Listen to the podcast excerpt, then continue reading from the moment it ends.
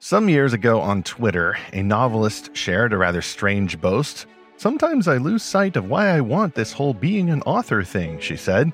It's easy to get overwhelmed and forget the whole point of it all, which is, of course, to wreck you, the reader. Fascinating. Do we really want books to wreck us? Don't wrecks, you know, injure people? Well, novelist and Lorehaven writer Marian Jacobs takes a rather controversial position against steering our story vehicles directly into our souls.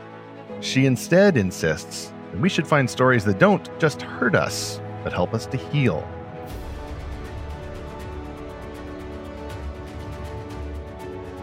Welcome again to Fantastical Truth. This podcast from lorehaven.com helps you find the best Christian made fantasy, science fiction, and beyond then we apply the meanings of these stories to the real world that our real life author, Jesus Christ, has called us to serve. I'm E. Stephen Burnett, and I'm blessed to publish Lorehaven. I'm also the nonfiction co author of a book about fiction called The Pop Culture Parent. And I'm Zachary Russell, and I have been in a few car wrecks in my life, and they were not very fun things. I don't like to think about them, and it made it very hard to drive afterwards. And this is episode 83 How Can Fans Heal from Stories That Wreck Us? With Marian Jacobs. Marian has already entered the studio. I presume she had a safe ride over. How are you, Marian? I'm doing good. Great. So, no wrecks, uh, no driving mishaps at all. It's great to have you. We've been uh, holding on to this topic for quite some time because it's one of our scary topics. And of course, we're in the middle of Spectober, Spookytober, whatever. It's a time of joy and wonder and uh, no no scary costumes at all no witches or ghouls or goblins, just Martin Luther's and scarecrows and innocent things like clowns. and if you're joining us from the future, you're probably wondering why are we talking about car wrecks? Because in the future, all cars will drive themselves. But That's no, this right. is in 2021 when people had to drive cars, and there are a few self driving cars, but for the most part, people still crash their cars all the time. And what could possibly go wrong with AI driven cars, as well as uh, AI or uh, algorithm driven uh, Instagram engagement, which, by the way, Marian has been known for recently as we speak. I don't know if you call that a wreck or what, but before we speak to that real quick, Marian, why don't you just introduce yourself? Uh, let everybody know how you got to Lorehaven and, of course, uh, what stories uh, you've been writing recently, including one that is available for folks who sign up for your newsletter. Sure. I am Marian Jacobs and currently living in Southern California, and I've got three kids and married to a philosophy professor. And I write for Lorehaven. I've been writing for Lorehaven since the very beginning. I That's guess right, that was back in the print days, 2018. Yes. Yeah, 2018. And now I I write fantastic fiction, mostly fantasy. Um, I have a steampunk fantasy uh, middle grade novel, appropriate for any age, really, 12 and up, which is a uh, steampunk Pinocchio retelling um, in which the Pinocchio character is an automaton. So, uh, and that is available on my website for newsletter subscribers only. And I'm I'm working on some other books right now and just submitting in that phase. Yeah, so that title is actually called Automated, and you can get that as a free download by subscribing to Marian's newsletter at majacobs.com. She's also been especially active on Instagram. We were talking last week with LG McCary about the Lorehaven Instagram, but uh, Marian recently had a reel that went super viral more than anything we have done, and uh, we would have to address uh, that particular uh, elephant in the room. Do you have any brief comments about what you did, Marian, that was so offensive just because you decided to throw down a few Asherah poles? Yes, yes. Oh my gosh. You know, this is a topic that is, you know, I'm really passionate about. I had a very short uh, reel on Instagram. Uh, I don't even really make reels very often. And I said that sensual and sexual content in young adult fiction is like giving teens soft core porn. And I think we're up to tens of thousands of views at this point. Woo-wee. And just because you mentioned um, the phrase softcore porn, that's right. I'm That's sure right. they I think all I- agreed with you. Yeah. um, well, you know, it has more likes than negative comments, but good. the negative so comments not a ratio, are but ugh. yeah, no, I know, but the negative comments are very much. And the first day this this started happening, I was not emotionally prepared. It was a little overwhelming. now I'm I'm doing better now. I'm able to handle it and just mostly for the most part not read the comments, but the ones that I've been reading are pretty heartbreaking to see just that people really want, you know, to have a what culture I guess calls is like sex positive message you know for for us to have to be sex positive for teens and not to make them feel condemned for their hormones and that sort of thing and a lot of people have said we should give teenagers porn yeah as though you know? it's a false choice between yeah porn or being you know puritanical in an evil yep. sense that's and, right you know which is always done you know that's how you know it's always a disingenuous argument is when mm-hmm. they, they try to characterize what you're saying as like the worst possible extreme, you know, as opposed to their terrible ex- extreme. That's right. But, you know, but there was one comment on your. Um, I, I was looking through the comments there, and there was there's one that I I thought was really good, which is you know the real problem with this fiction that sexualizes teenagers is that adults read it.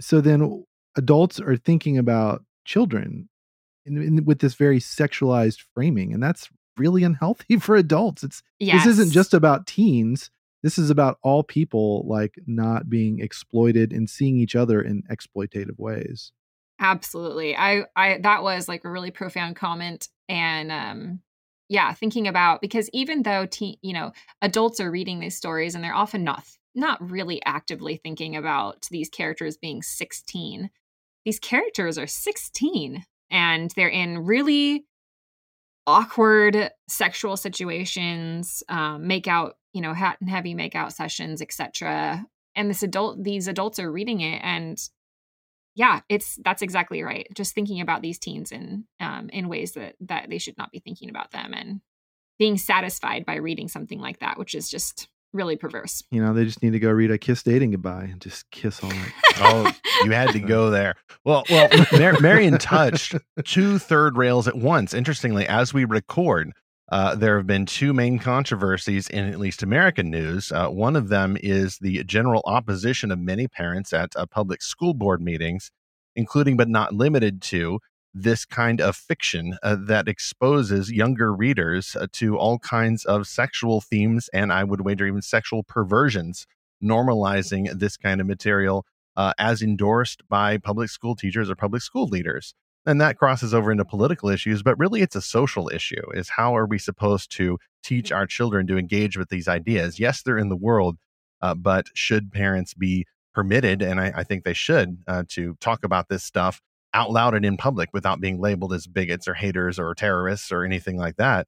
Uh, the other third rail is the social media opposition uh, that is increasing.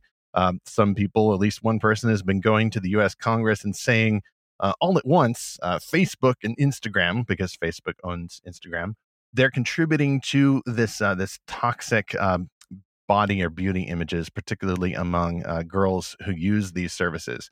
And from there, this person and her supporters are going and saying, well, this means that we need to crack down on certain political ideologies and fake news. Like, wait a minute, uh, you just jumped from one theme to the other. It's uh, it's a complete um, apples and oranges comparison. Like, where do you get from that to the other? And I'm thinking back here, like, okay, uh, maybe there are hazards about social media. Maybe social media and these kinds of YA books can wreck people, which is what we're going to get into in this episode. But apart from the issue of whether you need rules at the federal or state level to deal with these things, are we going to talk about the exact ways that it wrecks people? Or are we just going to kind of hover over that issue and imply that we already know the solution? I think we know just exactly the direction that our leaders are going to go. Hover over the issue and not talk about specifics. How do these people get wrecked? What is this doing to their expectations for sex and emotions and body image and all of this? So, we're going to plunge into that topic now. Uh, by the way, get those uh, links to Marian's Instagram reel and anything else, uh, several articles that she's made. We will put those in the show notes. We're also going to talk briefly about sponsor one for this episode. It is returning champion Andrew J. Chamberlain. He's written a science fiction novel called The Centauri Survivors, and I'm going to quickly read the description here. When a habitable planet is discovered just four light years from Earth, governments and private corporations rush to build a ship to take the first humans there. But only a few of the colonists wake up from cryosleep after the 60 year journey. And as their ship comes into orbit around the new planet, they find themselves surrounded by death. As the survivors scramble to make sense of what has happened, they find their own lives under threat, and pursued by their enemies, they escape to the surface of the new planet. Caught between their human adversaries and whatever the planet throws at them, the survivors fight to stay alive as circumstances drive them towards a final deadly confrontation. This is book one of the Centauri Sequence series. One reader praises it by saying, This gripping piece of fiction is well written and worth recommending. You can find the cover and more information, including purchase links, in our show notes for this episode, episode 83, or go to lorehaven.com slash podcast sponsors. That leads to my first question for Marian, which is one we ask of every guest. Marian, how did you first discover biblical truth and fantastical fiction, which is really just a long way of saying when did you accept Aslan as your Lord and Savior? uh, that's a great question. And I think, um, I don't know, my answer might be slightly unusual. Um, I think you got to say Narnia. That's the rules. Oh, well, hang on. I'm what? Amazing so uh, I, I, do I do think a lot of um, my at least a lot of the friend readers and friends and writers and people in my circles tend to say I've been reading my whole life. I started reading Narnia when I was like two, and and that's just not my story. I I actually was not a reader as a child. Uh, I have ADHD. I just wanted to go outside and play. I did not want to sit and read a book. So it took me a little longer to start to read. Um, I did not discover Narnia until after I had read Harry Potter, first of all, in middle school. And so um, I first read Harry Potter and then moved on to Narnia. And it wasn't until I had read a few of the Narnia books that I even, that it hit me. Oh my gosh, this is Christian. Nobody had told me that. Um, I wasn't instructed. Oh, good in That's the ways the of Narnia. I just mm-hmm. I discovered it all on my own. So I was probably late middle school when that happened. And then of course after Narnia I read I read even more. So Awesome. And now you're also creating these stories, uh, including but not limited to Automated, uh, which is the one you can get by subscribing to your newsletter. Uh, what led you to try to create these kinds of stories on your own, uh, which is partly how we got connected uh, through Realm Makers? Uh, and what's next for you as you're as you're forging forward looking for publishers and seeing what else, what other images come to your imagination? Yeah. So um, originally, I started writing poetry and a little bit of creative writing, like short stories, in middle school around that same time that I started reading more. And then, but I was never really encouraged in it. Um, no one ever told me that I was particularly good at it. And I had a, a few other things that I was encouraged in uh, mainly like performing arts. And so um, I kind of dropped it after a little while, and I didn't pick up writing again until after my second child was born. I think that was in 2014, I want to say. So I just thought, you know, I really miss writing stories and creative writing. I think I'm just going to write some short stories. So I started writing short stories and I think I wrote one and I was like, this isn't going to work. I need to write books.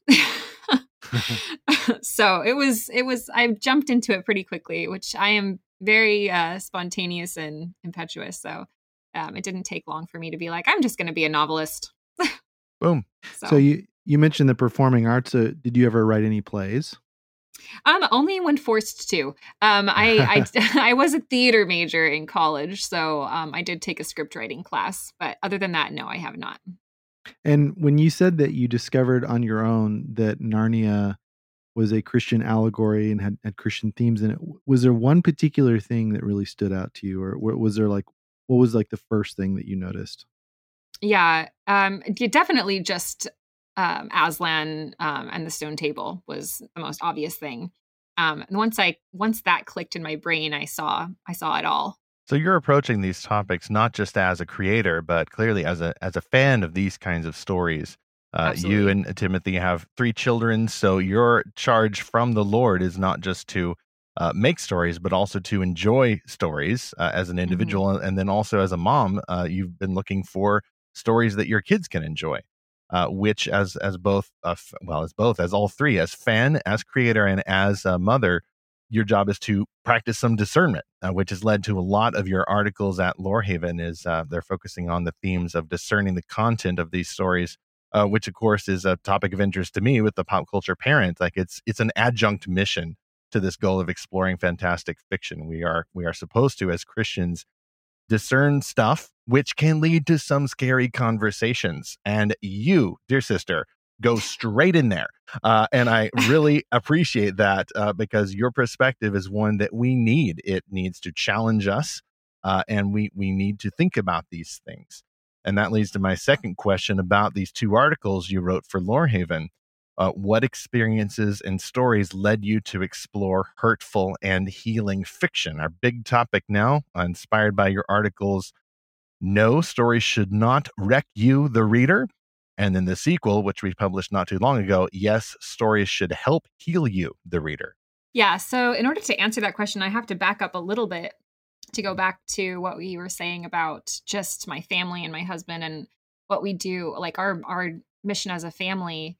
You know, like I said before, my husband is a philosophy professor, um, and one of the ways that we even decided to get married was because we like to sit and talk and think together to talk about ethics and to talk about discernment and to to sit down and watch a movie and just tear it to pieces. And some people are like why are you doing that? That takes all the fun out of it. But no that is the that fun is of the it. fun. Amen amen. Preach.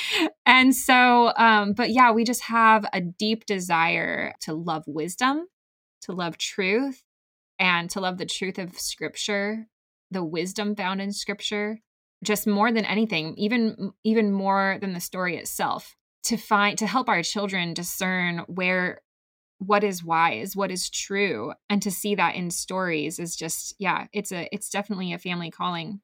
So what leads me into this is just having a desire to communicate truth and wisdom and virtue in the classical sense of the word meaning the fruit of the spirit.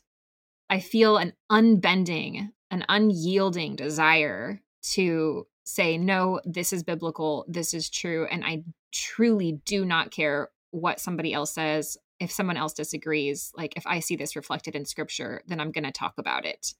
And so, and I know, and that has often not made me the most popular person, but I'm okay with that. so, this, yeah, this topic is important to me.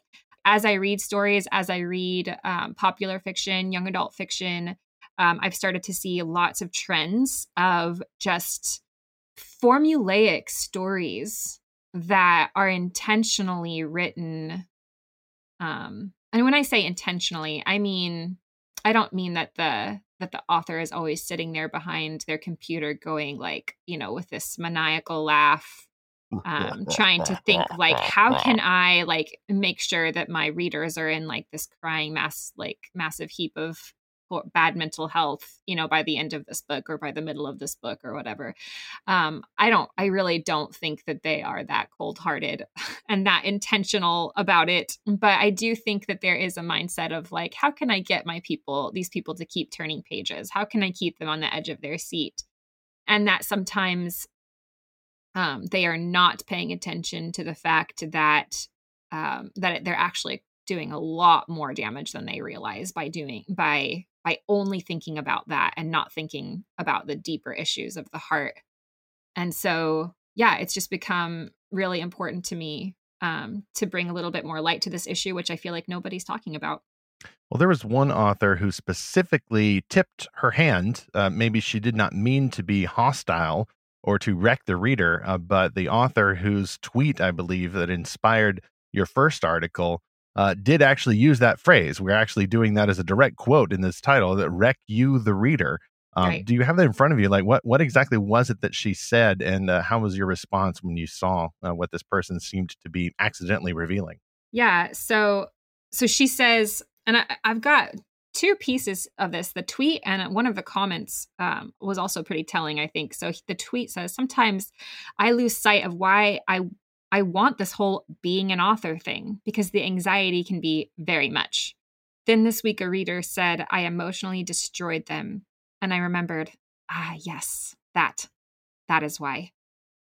Uh, and then the follow up comment is it's easy to get overwhelmed with cover reveals and marketing and publicity and arcs and reviews and lists and all that and forget the whole point of it all, which is, of course, to wreck you, the reader. So that's the point of it all. That's the chief end of author in this person's rhetoric, anyway, is Yeah. not to tell a great story, uh, not to glorify God and enjoy Him forever, uh, not even to serve the reader, but to wreck the reader, is what Right. at least she says anyway, which may be different from an actual more beneficial heart motive. But uh, as uh, as a man thinketh in his heart, so he tweets. It would seem to be. Yeah, and you know, uh, granted, this person is um, not a believer, so I'm not expecting them to be like, you know, my passion is to communicate truth and to glorify God, you know. But but at the same time, um, even secular society is aware of mental health, is aware that we have a very serious like anxiety problem that that a huge portion of our society struggles with anxiety. Um, so to to not be aware of that and to be callous towards it is, I don't know, a little telling, a little scary, in my view. This brings up the question like, if you just type in emotionally destroyed into Google, you get all these search results about abuse. and so it's like, Right. you know, is is that what we're talking about? It Is are authors that do this to readers are they actually psychologically abusing them? Mhm. You know, or is this something on the level of to play devil's advocate or something? Is this on the level of going on a scary roller coaster or going through a haunted house? You know, which those are popping up all over Texas right now. Every abandoned store everywhere is now a spirit Halloween or some kind of you know house of horrors thing, which is great. So you know, is is is it on the level of that? But even as you know, I don't go to those because tho- that's Mhm. there's something really not just creepy like in the imagery, but there's something creepy about people that take pleasure in causing this like emotional pain in others. And so, could we even talk about this in, in terms of abuse? Yeah, I think that's a really good point, and I think that there are definitely times when it is that way. It genuinely is, and I don't, and it's not always intentional. But at the same time, some of the pushback I got on this article is saying like, well, you know, we need story tension. You know, how can you write a story without story tension? And and it sounds like this is just something that you struggle with, and this isn't something that a bunch of people struggle with, and to each his own. And there's some truth in that. Is that somebody has to be able to sit down and read and and open a book and say, I can't handle this right now. There's nothing wrong with this story, but I can't handle this right now, and to know themselves, um, to know their own limits um but like you're saying that's that's not going to be the case there are there are books where um where you pick it up and you realize this person is is genuinely just trying to hurt me Mhm. so and yeah i think that that depending on the level of it depending on the severity you could categorize that as an abuse of your readers Well, Marian, let us dare to cite a specific example, if you don't mind, because your first article did that. Uh, we actually Right. included uh, the example of uh, the novel Divergent, uh, one of the one of one of the the somewhat popular examples from the dystopian craze about 10 or 12 years ago or so kind of peaked with the hunger games and then uh, you had divergent come along for the ride uh, and then that franchise kind of flamed out and then everybody went home uh, amidst pieces of broken contracts and partial offers to take the whole thing to streaming and all that stuff. I, I've not read Divergent. Yeah, no, no, I've not read it. I read The Hunger Games, uh, which uh, I don't know whether this would count as an example, but you were specifically exploring that novel as what seemed to be an example of this kind of uh, not not just tension. Because of course, every story must have conflict and tension if it's to be realistic. Our real world has that, uh, but tension for its own sake. How how would you read that book as an example of what you're talking about? Yeah, well, really quick, just to just to touch on the Hunger Games really quick. Um, I would say that the Hunger Games is definitely less severe in this category, but um, I would still say that it it kind of fits a bit um, more in a macro sense and less in like a page to page sense. Um, since the Hunger Games, um, especially the last book, is a very much nothing good happens and only bad things happen through most of the book, and then in the end, any kind of happiness that you're left with is very minimal. And not only that, but the character that Katniss was trying to save, and I don't want to leave put in spoilers here, but let's just say the character that Katniss was was attempting to save um, ends up dying in the end of the third book. So it really feels that a lot of um, a lot of what the point um, was lost in all of that. It was not done in in any way that was that was meant to to bring healing. Um, there was just a lot of pain, and the little bit of healing that is left at the end is not really is a little bit like putting a band-aid on an open wound. Uh, and that's Um, really what you're we're talking about. Again, is, is not so- pain, is not character suffering. You're not saying, "Oh, this is wrong." You know, you're not advocating for some sort of G-rated, uh, cleaned up, you know, sentimentalist world. We were talking some about this in our last episode with LG McCary. So this this episode is actually kind of a spiritual sequel to that, but it's more about questioning this tension that exists for its own sake. Uh, with reveling in the tragedy, reveling in the pain and the suffering and the angst, uh, Yeah. without not just a clean, wrapped up, tidy, happy ending, but denying, uh, almost tearing down, wrecking the happy ending. Right.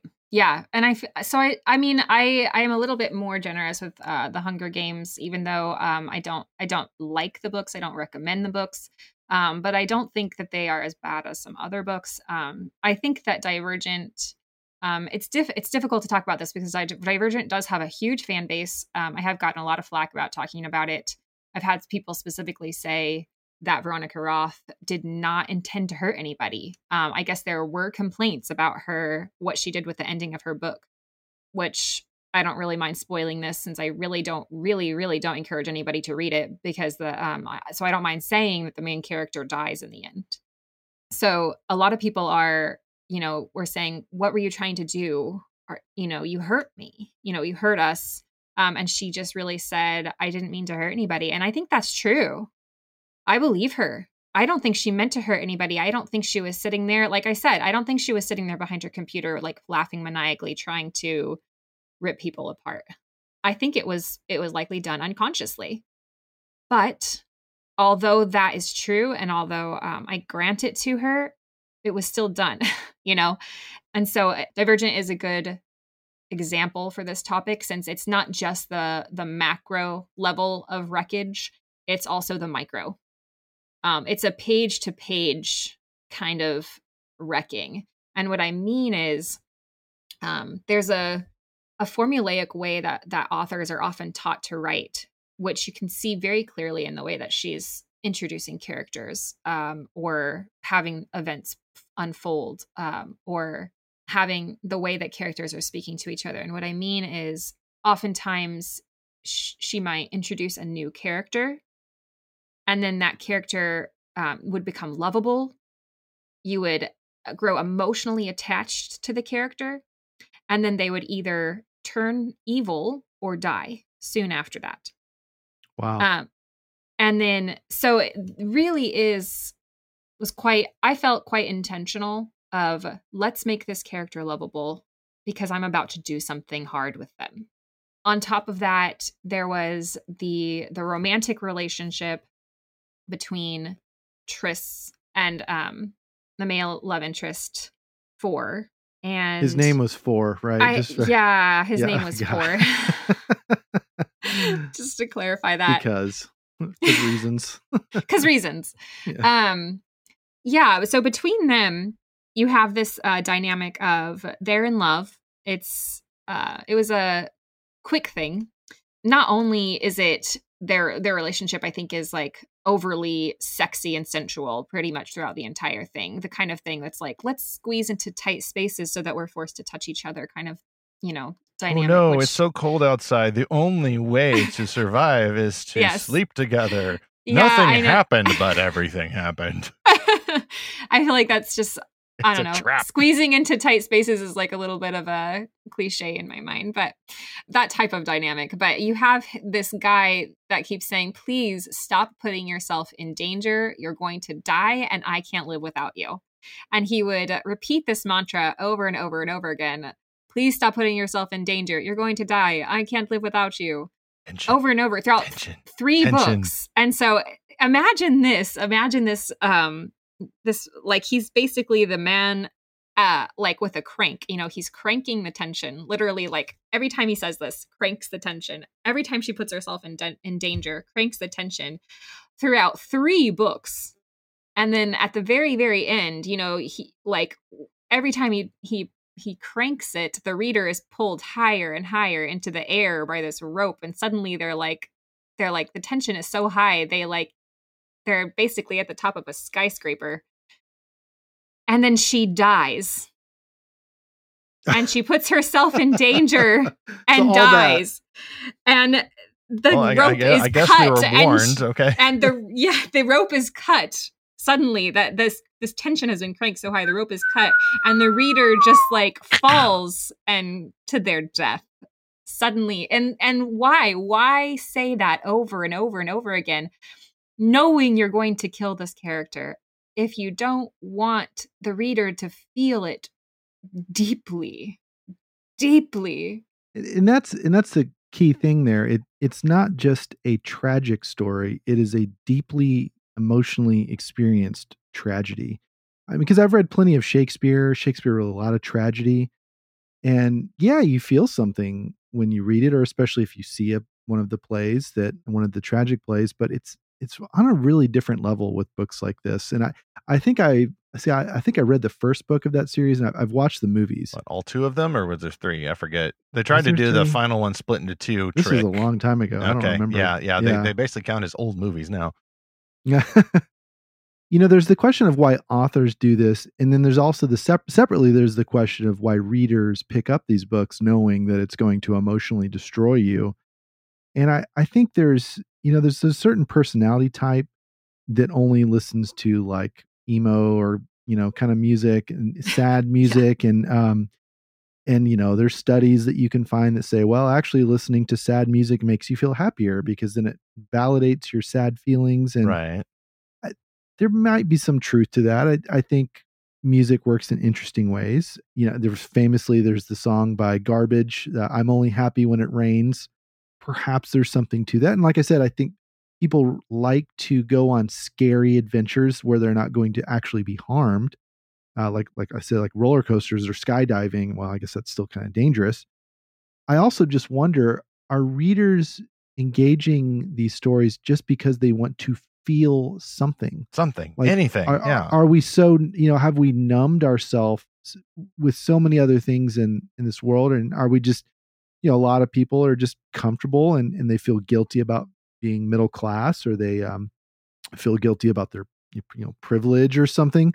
And and is that what it is? It's like, well, I I gotta feel something, even if it's something really bad. or I need to gain some experience that I don't have, and that I subconsciously suspect will make me a better or more mature person. We we touched on that in our last episode as well. Well, and here's something I I found. This is sort of from the perspective of a of an author and also who, who's also a reader. She says to the effect, when I'm not writing or reading to shake myself out of complacency Ooh, that this hmm. cruel world wants to bury us in.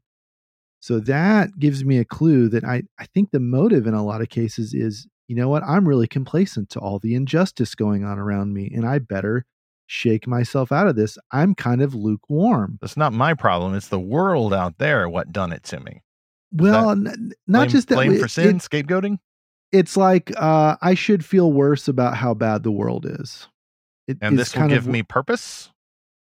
I don't know, but You it's know- like there's there's Uh, almost what- some what do you- truth what- to this. what do you think, Mary? Yeah, go ahead, Marian. Well, uh, instantly what comes to mind is um, West Side Story. And, uh, you know, it's supposed to be a retelling of Romeo and Juliet, but has so many more layers, so many more layers. It's about racism. Um, I don't know if if you guys have seen it, but basically you've got these two street gangs. One uh, in New York, one is white, one is Puerto Rican. They hate each other, and who falls in love but a Puerto Rican girl and a white boy who used to be a member of this gang? And of course, they it's it's doomed from the beginning, just like Romeo and Juliet. And I don't know if you remember this, but in Romeo and Juliet, uh, Romeo kills uh, in a fit of rage, I believe, kills Juliet's cousin. Yes. And so in the West Side Story, he kills her brother. Hmm. Um, and and just in a fit of rage, I didn't mean to. I I'm so sorry. And in the end, you have this tragedy of the white guy, Tony is his name, ends up being killed. And she she lives, which is a slightly different. She lives and walks away. And it's this tragedy because and why is this so attractive to to us? Because I I I will admit I am a fan of West Side Story. Hmm. Um but why is this attractive? But I think the fact the fact remains that like you know you're talking about complacency of something. Well, are we complacent about racism? Is racism tearing us apart and so and and this is like it's an older movie you know this isn't 2020 we're talking about. This is this is um movie is from what the 60s oh and they're redoing it now aren't they for they uh, are they are. It's coming out in december and i i got chills watching the uh, trailer. I don't mean to imply that like tragedy and death can never can never prove a point can never have meaning shouldn't ever be done. But at the same time um there there was a point. There was purpose and and the healing that happens actually in the in the end of the story isn't in the movie itself. It's in the viewer. You know it's the viewers needs to step back and say why did this happen? Can i prevent something like this from happening with my actions? I would say i probably won't be writing stories like that but i'm not going to say that no one should. I do happen to think that like they should be that stories like that should be not written or told as often because it really can feel tend to feel like that in the end it's just all sadness it's just all death which is not the end of our story in christ. Yeah, I think this uh, illustrates, uh, or actually, I, I see a, I see potential crossover here between that other topic of uh, that kind of romantic tension or sexual tension that just keeps tightening and tightening and tightening, uh, and this this kind of this tragical tension or this the suffering, the death, the dread, the existential threat that just keeps tightening and tightening and tightening. Uh, both of these seem to appeal to a certain kind of vulnerable reader, a vulnerable personality and it calls for some kind of responsibility by other people in this person's life by even the uh, the creative community to understand the impact that their stories will have on people and you have all kinds of authors especially in the secular market who are going on about uh, sensitivity readers and making sure that they are not appropriating someone's culture and you know that's a related topic but at least uh, in a, in a good sense it illustrates that people are trying to understand that their stories have power uh, how they show a character or how they describe their appearance can grievously wound somebody or at least make someone feel that they've been grievously wounded. And yet, Mhm. this is an area that people don't seem to want to talk about, especially with the sexual content, uh, because that is sacrosanct and must never be questioned, uh, lest you reveal yourself to be a secret member of the theocratic police who just wants all the women to stay in kitchen and in the kitchens and have 28 children. There's a scripture verse that describes the effect of these emotions, and it's Proverbs 13 12. Hope deferred makes the heart sick, but when longing is fulfilled, it is a tree of life. Some stories will defer the hope, uh, just postpone it, kick the can down the road, and they just defer it and defer it and defer it. And then by the end, you get next to no hope whatsoever. And suddenly the reader's heart is sick. Uh, the reader has been wrecked. There's no healing there. Uh, you have to get Mhm. that from outside the story. And the story has wrecked you, the reader. Uh, but you also, uh, in your sequel article, which I really appreciate your follow up here, and you addressed a lot of some of the some of the pushback to your first article. And your sequel article, uh, you're exploring that theme at a longing fulfilled as a tree of life. Uh, just as in real life, we do have longings, uh, we have postponed hopes, we have sick hearts.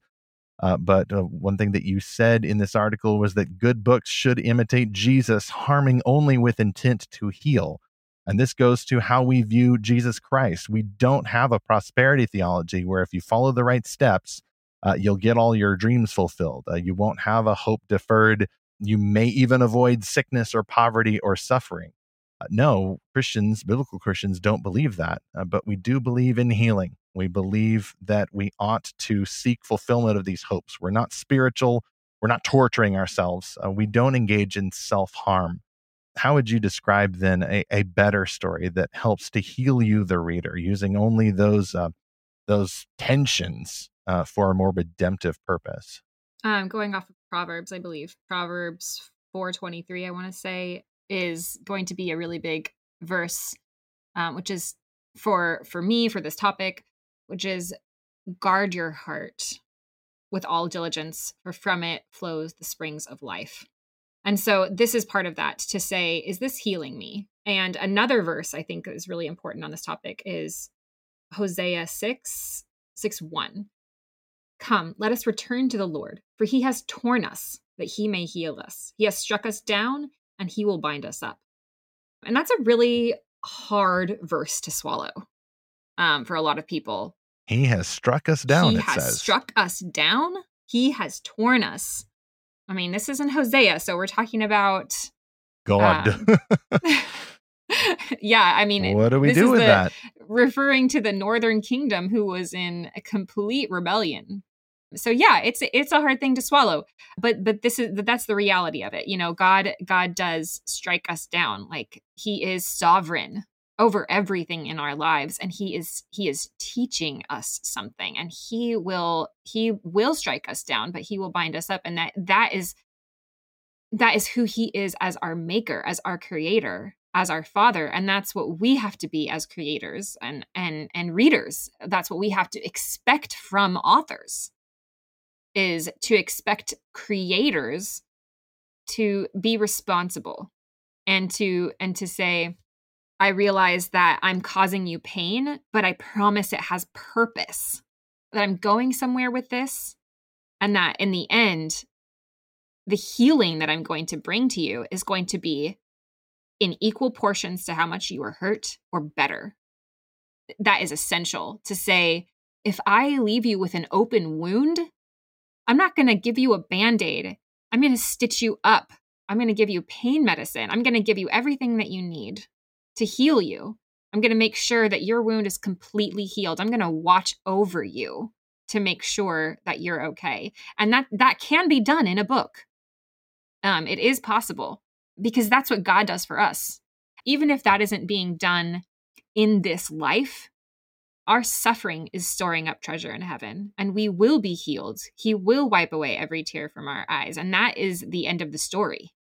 And i think that should be the end of our stories that yes okay sometimes we need to have a lot of tension but it's it's not purposeless it's not chaos it's not just to get people to turn pages. It is for the intent to to teach to instruct and to and to tell someone something true about the nature of reality. I, I think you draw a clear line there about is there purpose to the suffering? You know or or like you said or is it just chaotic suffering that seems to serve no purpose? And then likewise is the healing that a story provides is it restorative? Mm-hmm. you know or is this whole process just manipulative? Because you know i i can hear the objections okay of um non-believers to this verse like so god is going to strike us down just to heal us? Like you know is this an emotionally abusive tactic? You know th- there is a similar tactic that abusers will use and it's um probably most famously illustrated by uh, i believe it was joseph stalin. He took a chicken okay and he plucked all the feathers off this chicken putting it through horrible pain and then he held out his hand with chicken feed and the chicken ate from his hand. And he said humans are no different mm. so, like, you know, you, you can torture and abuse and severely harm people, but as long as you give, give them what they need, they will come back to you and you can control them. And that was his whole purpose. Wow. It was to have power and control over people. And I sometimes wonder if that's what some of these books are doing. yeah Is is it just trying to gain some sort of psychological control over people? Whereas what we read in Hosea is so that he can bind us up and revive us and raise us up that we may live. The the real truth is that there is something really rotten inside of all of us because of this the innate sinful nature. There's something that has to die. There's something, you know, not everything in us is holy. yeah Not every attitude we have is is uh, is healthy. You know, God has to like a surgeon go in and remove these things and he typically does that through suffering but it's not an end to itself and it's not just to get power or something over us. It's so that we would be revived and actually healed and not just superficially healed. It's so that we can actually live and have a fullness of life and so i i think maybe that's a good litmus test to look at with stories is is the whole point of this process that i'm going through in this because i you know i i've read and watched a ton of really hard stories but is the process i'm going through a ultimately helpful process where I I feel actually better at the end and not just superficially better? Does it actually play a role in having more abundant life? people tend to underestimate just how powerful these stories are to do that to be able to heal us to be able to accomplish that um but you know, like Stephen said earlier, like, are we running a car into our souls? You know, the thing is, is that every story gets into your heart. If I mean, if it is, especially if it's a well written story that you just deeply love and it's not something, well, like that's forgettable. There's something about a book more than a movie that is just going to get under your skin, into your mm. heart, into your soul. And I feel like all readers know this you know because yeah. because they they just love it they just the reason that they keep going back to a book instead of just watching tv instead of reading a book is because they know on some level that like this makes me feel deeply um more so than when i sit down to watch tv and so to play to, to play lightly to to handle these things lightly and like that they don't really affect me is just childish and, and naive in my opinion yeah the responsibility i think does ultimately rest with the readers. Uh, readers need to understand their own feelings. They need not to idolize their own feelings. Uh, and and readers especially just as individuals before we even talk about books or stories or whatever uh, readers need to be aware of their own minds. Like part of um, what my wife and i have done getting into foster care is that just doing even some popular level training about how the human mind develops and then what happens uh, when a child from a, a trauma background or family breakup or poverty or suffering or whatever this rewrites the mental pathways. It's called neuroplasticity. When a child is growing up the mind is more pliable like even down to the uh, the the material level. There are different connections that get formed uh, by the different experiences that people have. And even just talking about this topic, I think, helps us to know ourselves, to realize wait a minute, I may be vulnerable in this area. Like maybe I ought not read this story because it seems designed to manipulate me into feeling this tension for tension's own sake, for feeling's own sake. And we'll get to that in uh, just a moment uh, that kind of responsibility also uh, leads us to the segue to sponsor number two uh, for this podcast, which is uh, once again the novel marketing podcast sponsoring this episode. Uh, we've enjoyed uh, Thomas Umstattd Jr.'s exploration into the more production side of these stories. Fantastical Truth is for fans who are enjoying these stories after they're made. Novel marketing from Author Media is about how you make these stories. And one of our favorite episodes uh, from Thomas is the 10 Commandments of Book Marketing. Uh, and number five of that series is Thou shalt not dig thy well whilst thou art thirsty. I almost mangled the KJV there, assuming it hasn't been pre mangled. This step of the Ten Commandments is mainly about how authors can feel desperate. They may jump for the quick fix or the marketing course or whatever, uh, and try to find that kind of success very quickly. Maybe by following a formula that is constantly building the tension on each page uh, without that redemptive end that actually helps readers heal by the end. Uh, that's my thought. Uh, Thomas's thought here is to encourage authors to pace themselves, invest conservatively, create a budget and stick to it, and get a job. Uh, you don't expect to suddenly earn a full time living from the stories you're creating as an author. Uh, lots of opportunities abound to find uh, find writing or editing work uh, out there, so you can still stick close to the writing discipline. But that is his encouragement, and of course, Author Media includes many resources for that. In addition to the Novel Marketing Podcast, you can find more as usual in the show notes for this episode, episode eighty three, or go to our uh, always on page uh, for podcast sponsors, lorehaven.com slash podcast sponsors. So back then to our main subject, uh, Marian. After your articles, uh, the first one about uh, no, don't wreck the reader. This this isn't good. This isn't healthy. And then your second one, yes, stories should help heal the reader, uh, helping to explore what you meant and kind of answer some of the feedback. Like, well, what is some of the feedback that you got from this? And I mean, at, at risk of covering ground we've already covered, like, how, what are some misunderstandings uh, that readers have uh, when you start saying that tension should not be in books for its own sake, but should lead in some way towards uh, a sense of healing for the reader. Yeah, I am. Some of some of it I've mentioned before. Just um, people think um, thinking that I was trying to communicate um, we shouldn't have very much tension at all, which is why I the, wrote the second one to say, well, that's not really what I meant.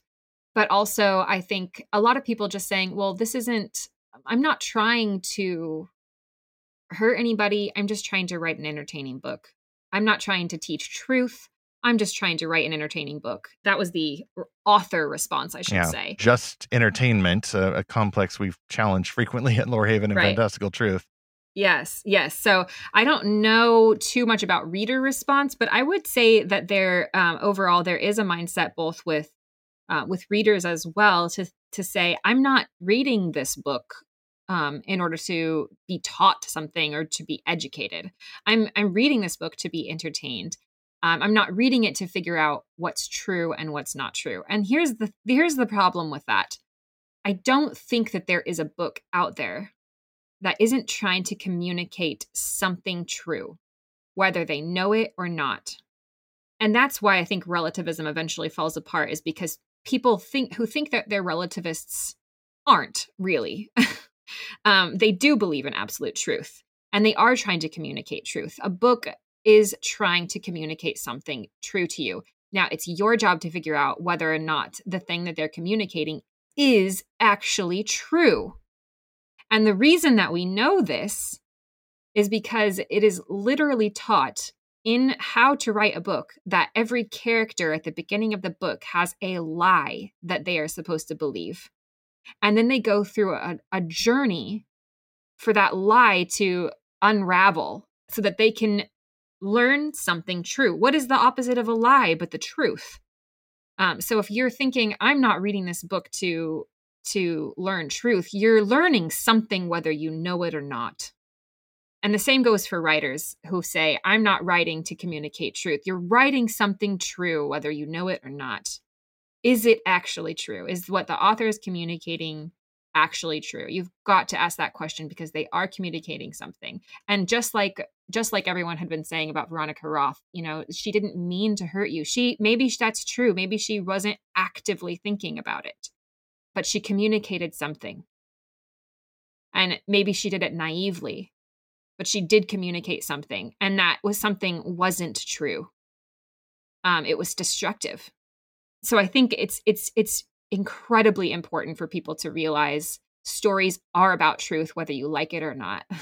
You know, I realize what it is, Marian, about uh, the Divergent series that was so hurtful to people was not simply the tension, but it was the sense of betrayal that you felt at the Mhm. end. yeah. You know, you thought because of the way this is being set up that uh, Four is going to save Tris or keep her out of danger or maybe sacrifice himself, but then she just dies. and so that Psych. that feels yeah, it feels like a bit Right. like a bait and switch of what uh, you expect to have happen.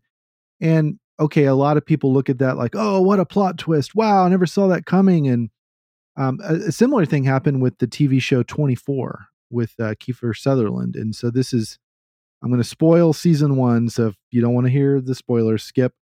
But season one is all about uh, Jack Bauer's wife and daughter being kidnapped for these uh, terrorists to get leverage over him uh, and, and force him to assassinate the president. And you know he works for this counterterrorism agency, and so he's supposed to be protecting the president. And uh, so the whole season is about him trying to not assassinate the president while at the same time doing everything else he has to do to, to stay alive or keep his loved ones alive. And then uh, what do you think happens at the end? Well, he does actually save the president, uh, but then his wife dies Wow. like like, in the very last second of, of the series and you know and it's like the, the whole series is about like this minute to minute thing and it's supposed to take place exactly over 24 hours and so literally the last minute is, is his wife dies and then that's it roll credits and you know and everyone was just like whoa oh my gosh like what a plot twist but it's like Mm. Yeah, I kind of don't like that. I Yeah. mean, it, it, it was shocking, and that sort of set the tone for the rest of you know that that series. But but there's something about that sense of betrayal hmm that, that I think that's really what we're what we're talking about here. Yeah, absolutely. And I this is something I say a lot, which is that you don't have to trust an author. You don't have to trust them. And picking up a book, there's some level of trust in picking up a book that and you don't know the author. Um, but hold that in suspense. Hmm. You know, hold hold trust and suspense because trust is something that is earned. And if over the course of a book you you begin to distrust them at the end of the book if you realize they're not trustworthy, then then just don't go back. And that's okay. And it's okay to not to not finish a book. It's okay to not finish a series. Yeah. Amen. Yeah, that's the job of the reader, uh, to well, especially the Christian reader. Uh, their job is not to just be entertained. Uh, their job is not to do something, anything to help them feel, even if it's a negative feeling. Uh, that way lies some really dark stuff. Uh, I don't think it's great to practice that in terms of your fiction preferences any more than it would be to damage your own body. Uh, that goes back to our earlier mention of the issue of what messages are spreading on social media about beauty and body image and such. Like there's there's some real darkness there. Definitely predates the social media age, but you get these social contagions that can spread, and that would take us pretty far afield. Christian fans are responsible for making sure that they don't go in that direction, that they value themselves as Christ values them. He will not hurt you without intent to heal. His hurt is for your good. You are eventually going to be a resurrected saint who's beyond all suffering and pain and tension for its own sake. That's the real world. The real world is not this dark place where people die for no reason. It may seem like that for now, and that is real. Uh, that tension is real, and some may have more of it than others. Uh, but if we're blessed not to have that in real life, I, I, don't think that that's something that we need to feel we must get in order to be more real, as to go into these kinds of stories uh, to gather up negative experiences to hoard. Conversely, I, am thinking of our episode, Zach, that we did about C.S. Lewis's quote. Uh, C.S. Lewis would not agree with this notion that stories are just meant to entertain us. Uh, when he was putting together his fantasies, uh, he had images in mind, uh, these you know pictures that would come to him out of nowhere. Uh, he then gave them form. That's when the author steps in. Uh, and then his role as the Christian citizen steps in. He called it the man. the stories had to serve a purpose not just for their own sake, not just to tell a nice story, not to entertain. Uh, but he did say, "Wait a minute, like this, this these are fun images, and I'm going to tell them as a fairy tale." But they also have a purpose to help us get past those stained glass obligations that people may feel as regards the church. Lewis had a purpose. He did want to teach. Uh, he just didn't teach in that fashion that people expected him to, you know, by committee, trying to come up with uh, some candy coating uh, to make the vegetables go down. I think Christian authors in particular cannot escape that obligation. I would almost go so far as to say uh, that the just entertainment explanation or defense of stories falls far short, far short of recognizing the realism of their power. Christians may not be sinning when they say this, uh, but please reconsider. Uh, stories have good power. They are a good gift of God. Imagination is a good gift of God. Let us not take it lightly. Let's not be flippant about their impact on people. Uh, and let's not idolize this just entertainment idea. Well, Marian, where is the best place for readers to connect with you online? Uh, yeah, the best place would be um, on Instagram. And my name on there is at M.A. Jacobs Writes. And then um, also to sign up for my newsletter, my website is majacobs.com.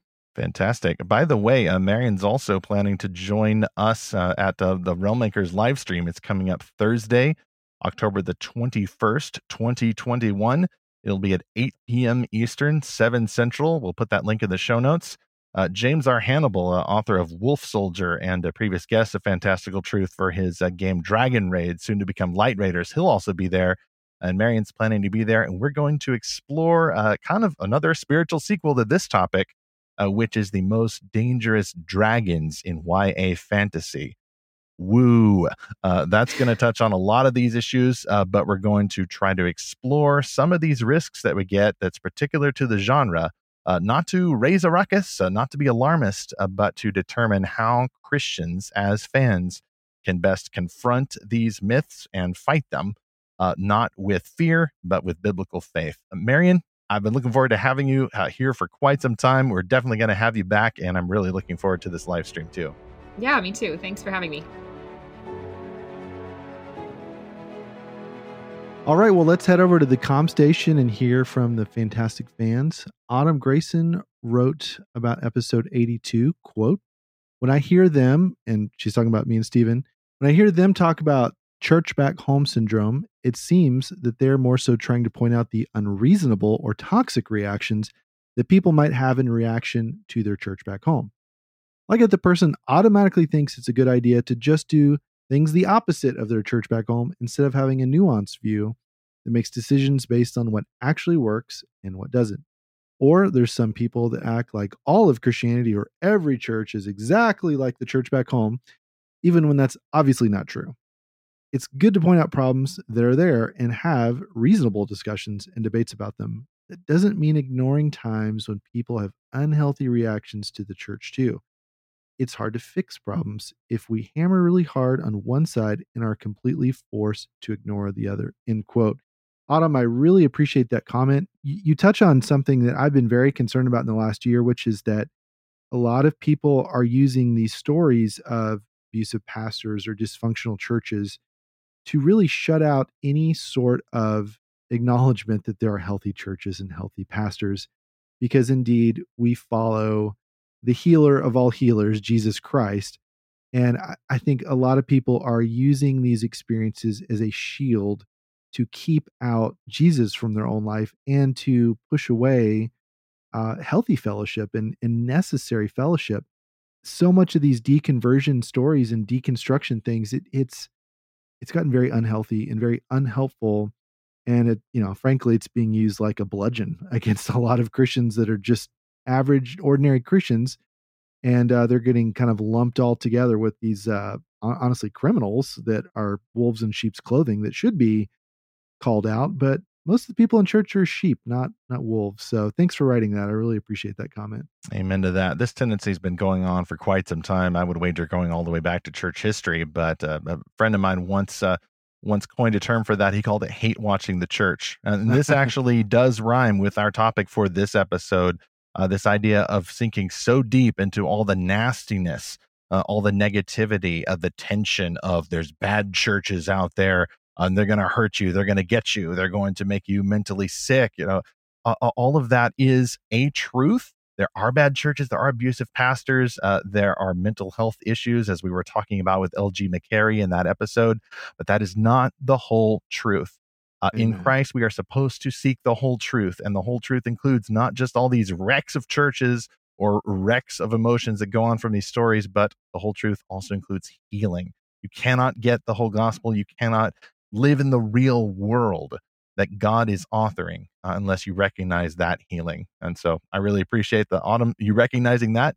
Other readers, other other listeners want to hear from you about this. Like how have you maybe uh, dealt with stories that attempt to wreck you emotionally uh, without that hope of healing? And then maybe what are some of the best stories that you've read that helped you go through some of those tensions, but with a grand finale uh, that helped you see a, a, greater picture of the universe uh, where we don't just get pain, but we also get healing in Christ. So you can email us at podcast at lorehaven.com.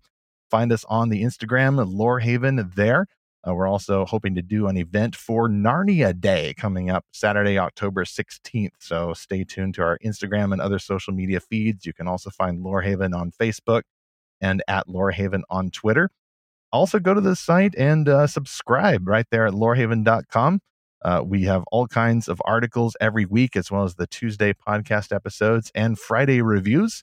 Uh, like this one, uh, we did just put that up on Friday uh, for LG McCary's novel That Pale Host, the subject of episode 82, in which we said that pale host slips through the walls of time, exposing spectral groanings too deep for words and the hope of healing that often lingers just out of reach. End quote. I will own that sentence. I did write it.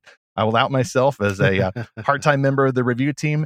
And I was thinking about this very conversation coming up with Marian. Uh, I think that this story is a good example of tension on every page, and yet a, a real and final ish healing by the end. There are good guys throughout the book who stay good. They're not going to mm turn on you. Uh, the author doesn't turn on you uh, any more than these characters do. And yet there are also some betrayals. Uh, there's a real bad Christian social drama going on here and ghosts and all the things. Uh, but by the end, uh, it is for the purpose of redemption. And that's, that's what I think to some extent every Christian made story does need to be about. That's a scary topic, though, and you'll find more scary shares going on throughout October, uh, not just topics from the podcast, uh, but also from the archives at Lorehaven. So make sure you subscribe at lorehaven.com and get all that scary exploration. Next on Fantastical Truth Christian fiction is also cringe and cheesy. Well, so many critics have said over the years. But one author is now challenging this line, and it is Daniel Silliman, a Christianity Today news editor. He's also the author of the newly released nonfiction book called Reading Evangelicals. In that book, he goes over five very popular Christian fiction titles, including three fantastical novels This Present Darkness, Left Behind, and The Shack. Daniel is planning to join us to explore big questions, more scary questions like why did Christian readers love these books? And how did they change evangelicals' imaginations and help build our communities? Meanwhile, the application writes itself. If you are stuck in these tension building books that are playing with your emotions and even threatening to wreck you for no reason, you're under no obligation to owe that author your trust. To help take care of yourself and to glorify Jesus, you can put that book down if you need to and try to find stories that may have plenty of tension and conflict, just like real life, but that also do a better job pointing you toward that ultimate healing that we find only in Jesus Christ as we continue to seek and find His fantastical truth.